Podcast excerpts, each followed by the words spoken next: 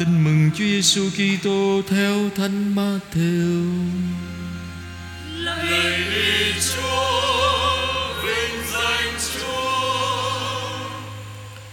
Khi ấy những người Pharisêu đi bàn bạc với nhau tìm cách làm cho Đức Giêsu phải lỡ lời mà mắc bẫy. Họ sai các môn đệ của họ cùng đi với những người phe Herode đến nói với Đức Giêsu rằng: Thưa thầy, Chúng tôi biết Thầy là người chân thật Và cứ sự thật mà dạy đường lối của Thiên Chúa. Thầy cũng chẳng vì nể ai, Vì Thầy không cứ bề ngoài mà đánh giá người ta. Vậy xin Thầy cho biết ý kiến. Có được phép nộp thuế cho Caesar hay không? Nhưng Đức Giêsu biết họ có ác ý, Nên người nói, Tại sao các người lại thử tôi? Hỡi những kẻ đạo đức giả cho tôi xem đồng tiền nộp thuế. Họ liền đưa cho người một quan tiền.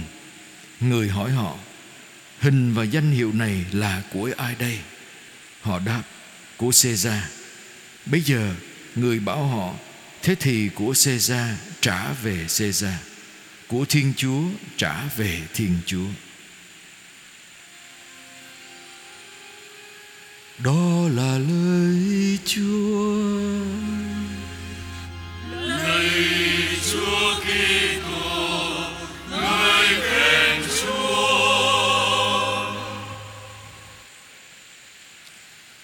Anh chị em thân mến, Của Caesar trả về cho Caesar. Của Thiên Chúa trả về cho Thiên Chúa.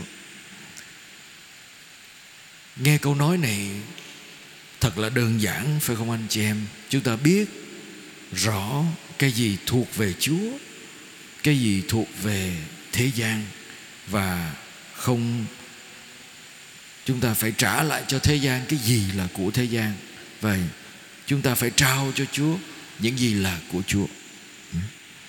Tôi có từng à, chia sẻ câu chuyện của một em bé đó. Nó vô nhà thờ. Vô nhà thờ xong rồi nó quỳ, Nó cầu nguyện. Quỳ cầu nguyện xong thình lình nó thấy Ở dưới à, bàn quỳ Rớt một tờ năm chục ngàn. Xong nó lượm lên, Thật thà, Đi tới trước tượng Đức Mẹ. Nó nói với ờ, Đức Mẹ Mẹ ơi, con lượm được năm chục ngàn, Bây giờ mẹ muốn con làm gì? Thì cha xứ lúc đó đang ở trong phòng áo, Dọn đồ lễ, Thình lình nghe được mới nhòm ra. Thấy đứa bé nó nói Mẹ ơi, con lượm được năm chục ngàn, Mẹ muốn con làm gì? Thì cha anh nói vọng từ trong phòng áo vọng ra đó Đứa bé nó không thấy. Bỏ vô hòm tiền đi con, Bỏ vô hòm tiền đi con. Cái đứa bé nó nghe giật mình, Nó quay nhìn khắp nhà thờ. Nó nhìn tìm, Có ai nói? Vậy Không thấy ai hết. Cái nó nhìn lên Đức Mẹ một lần nữa. Cái nói, mẹ ơi, Con lượm được 50 ngàn, Bây giờ mẹ muốn con làm gì?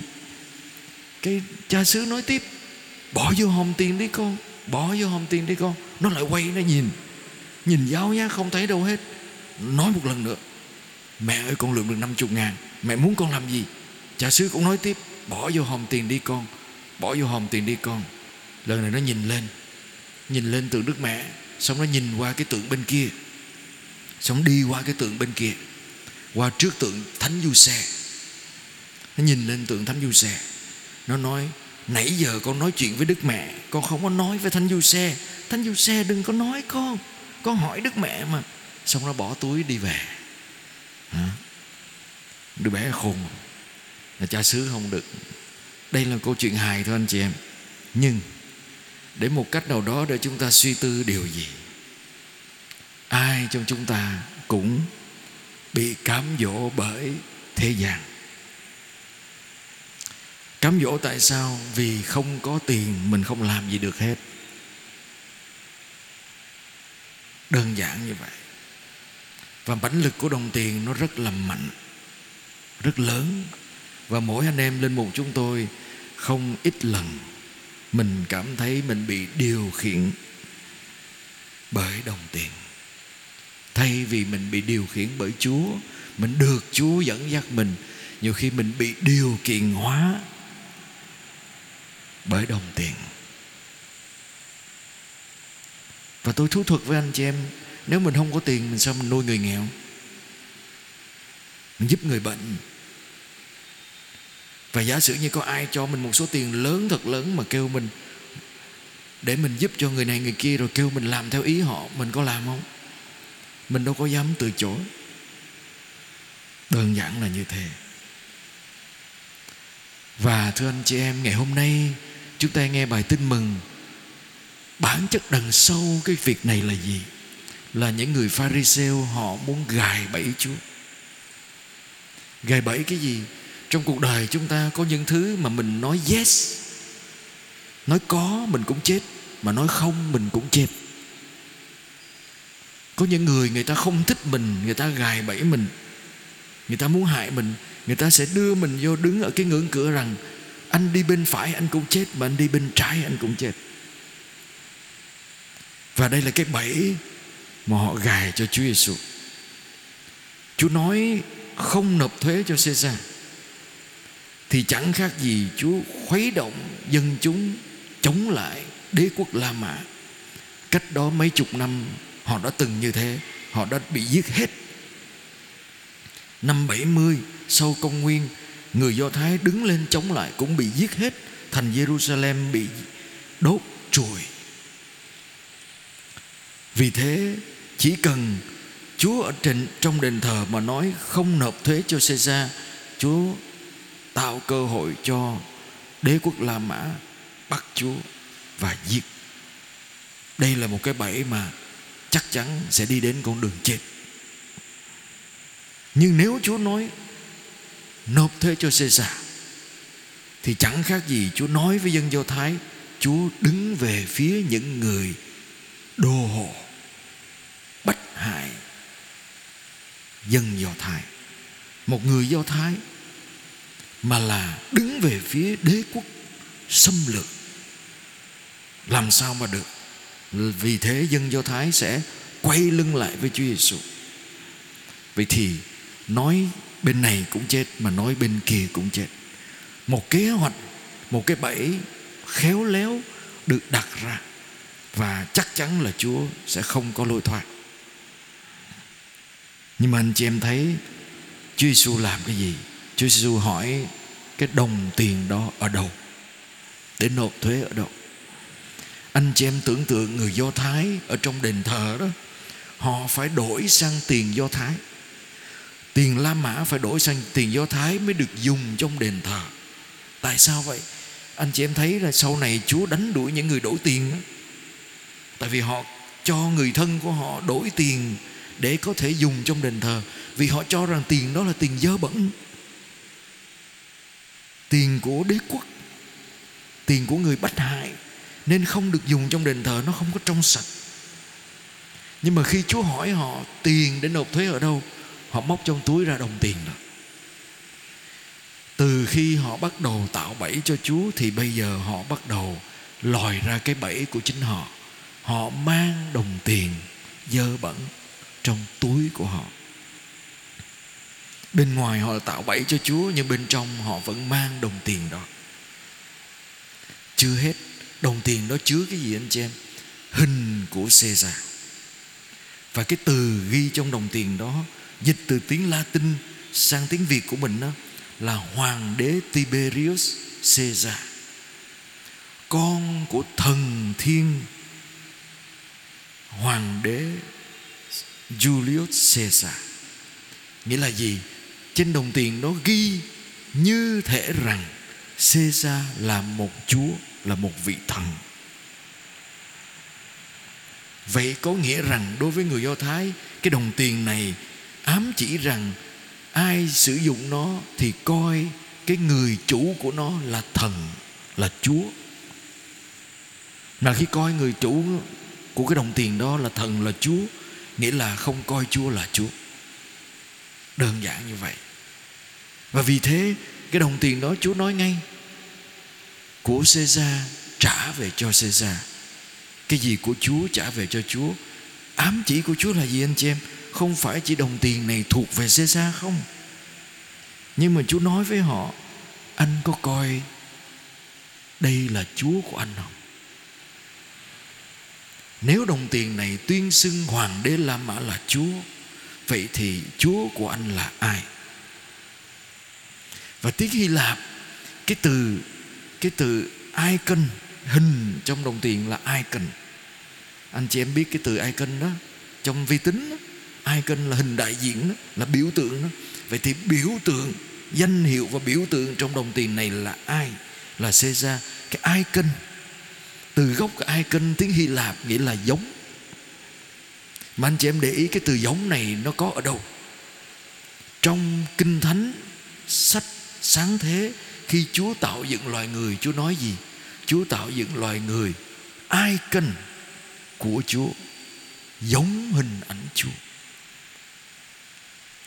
Loài người được tạo dựng giống như Chúa. Và loài người, con người, hình ảnh của con người là đại diện của thiên chúa. Vậy thì chúa giêsu bé lại, họ lại, cái hình ảnh thực sự, gốc của con người là ai?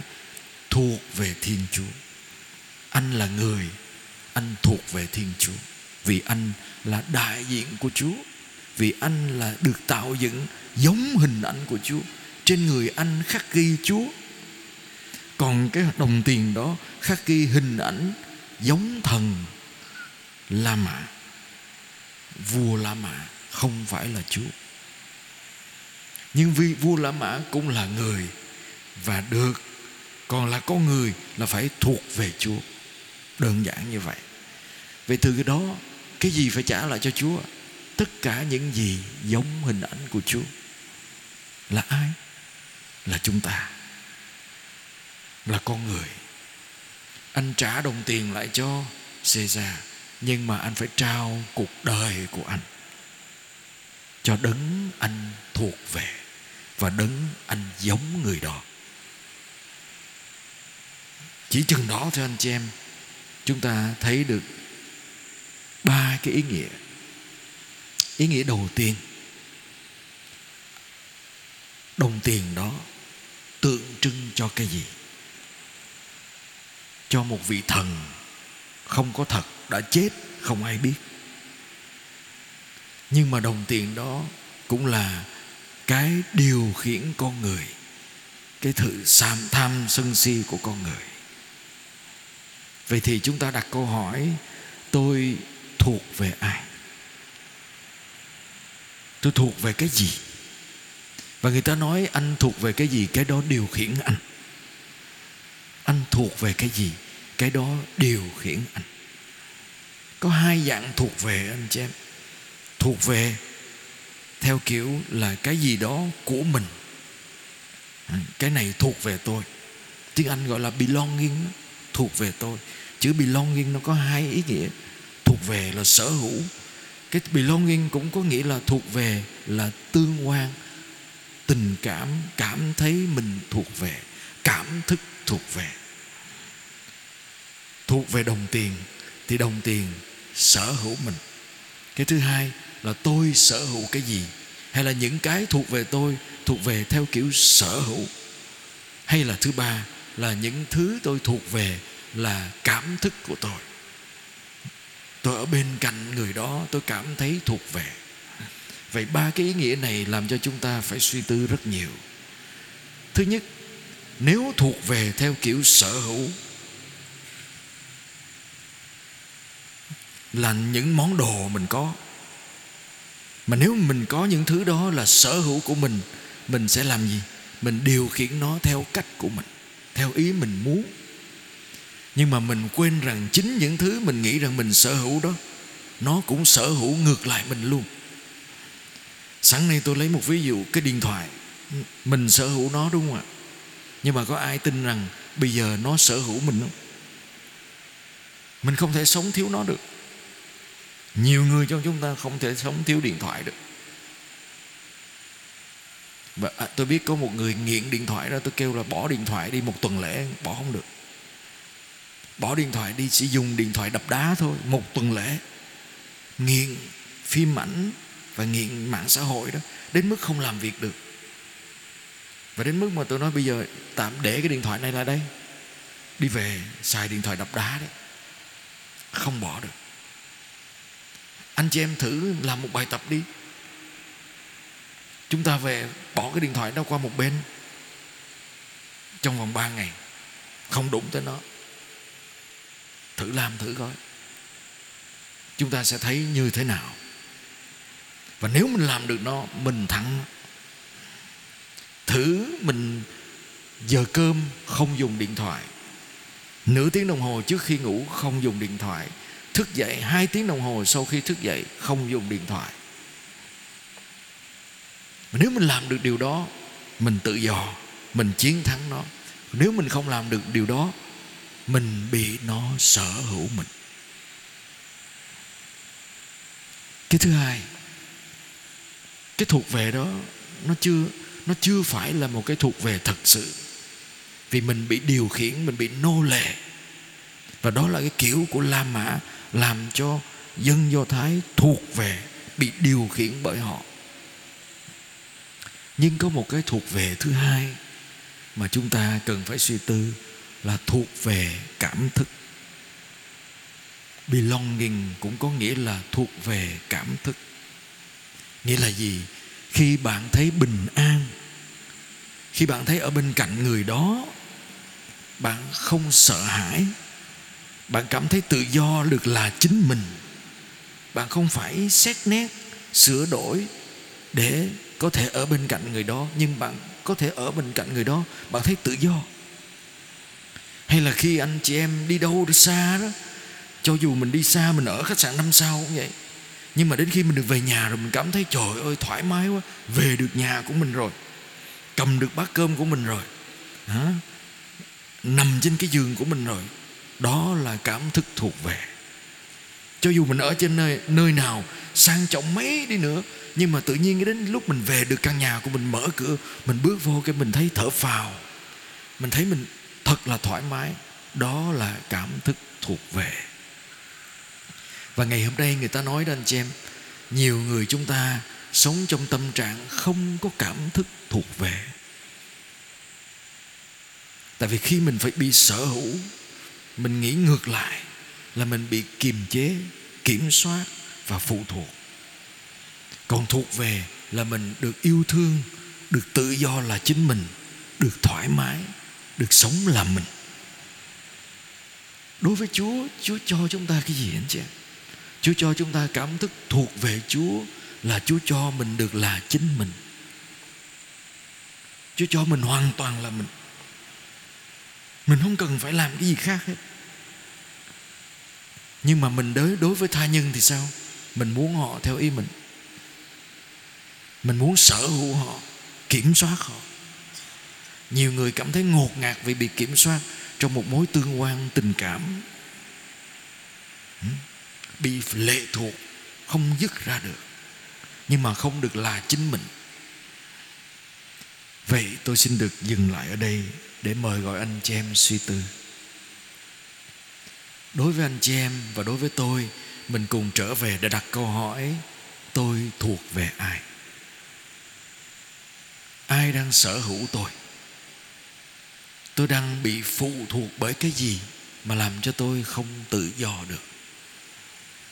Tôi có sẵn sàng buông bỏ những thứ đó để cho tôi tự do hơn là chính mình không?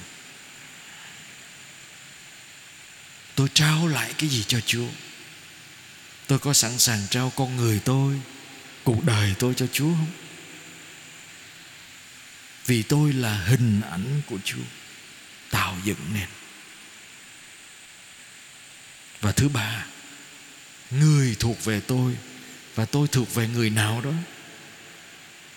Cái thuộc về đó là thuộc về của sở hữu hay của cảm thức. Của tình yêu hay của kiểm soát? Những người mà tôi yêu thương, họ có cảm thấy tự do được là chính họ khi sống với tôi ở bên cạnh tôi không? Hay là cảm thấy ngột ngạt, căng thẳng, mệt mỏi, không được là chính mình khi sống với tôi? Và nếu mà người mình thương không được là chính họ khi họ sống với mình. Có phải chăng mình đang tạo ra hỏa ngục trong cuộc đời họ không? Người pharisêu họ đến với chúa không phải với cảm thức thuộc về mà sở hữu. Họ sợ và vì thế họ không được là chính họ họ giả tạo và trong bất cứ một mối tương quan nào mà mình không được là chính mình, thì dần dà mình sẽ không còn biết mình là ai nữa. Mà khi mình không biết mình là ai, thì mình sẽ không biết mình thuộc về ai. Và có khi mình đã không biết mình thuộc về ai rồi, thì mình cũng không nhận ra chúa là đấng mình thuộc về để quay về nữa xin chúa giúp chúng ta biết quay lại, trả lại cho chúa cái gì là của chúa. Và cái duy nhất là của chúa là chính cuộc đời của chúng ta. Amen.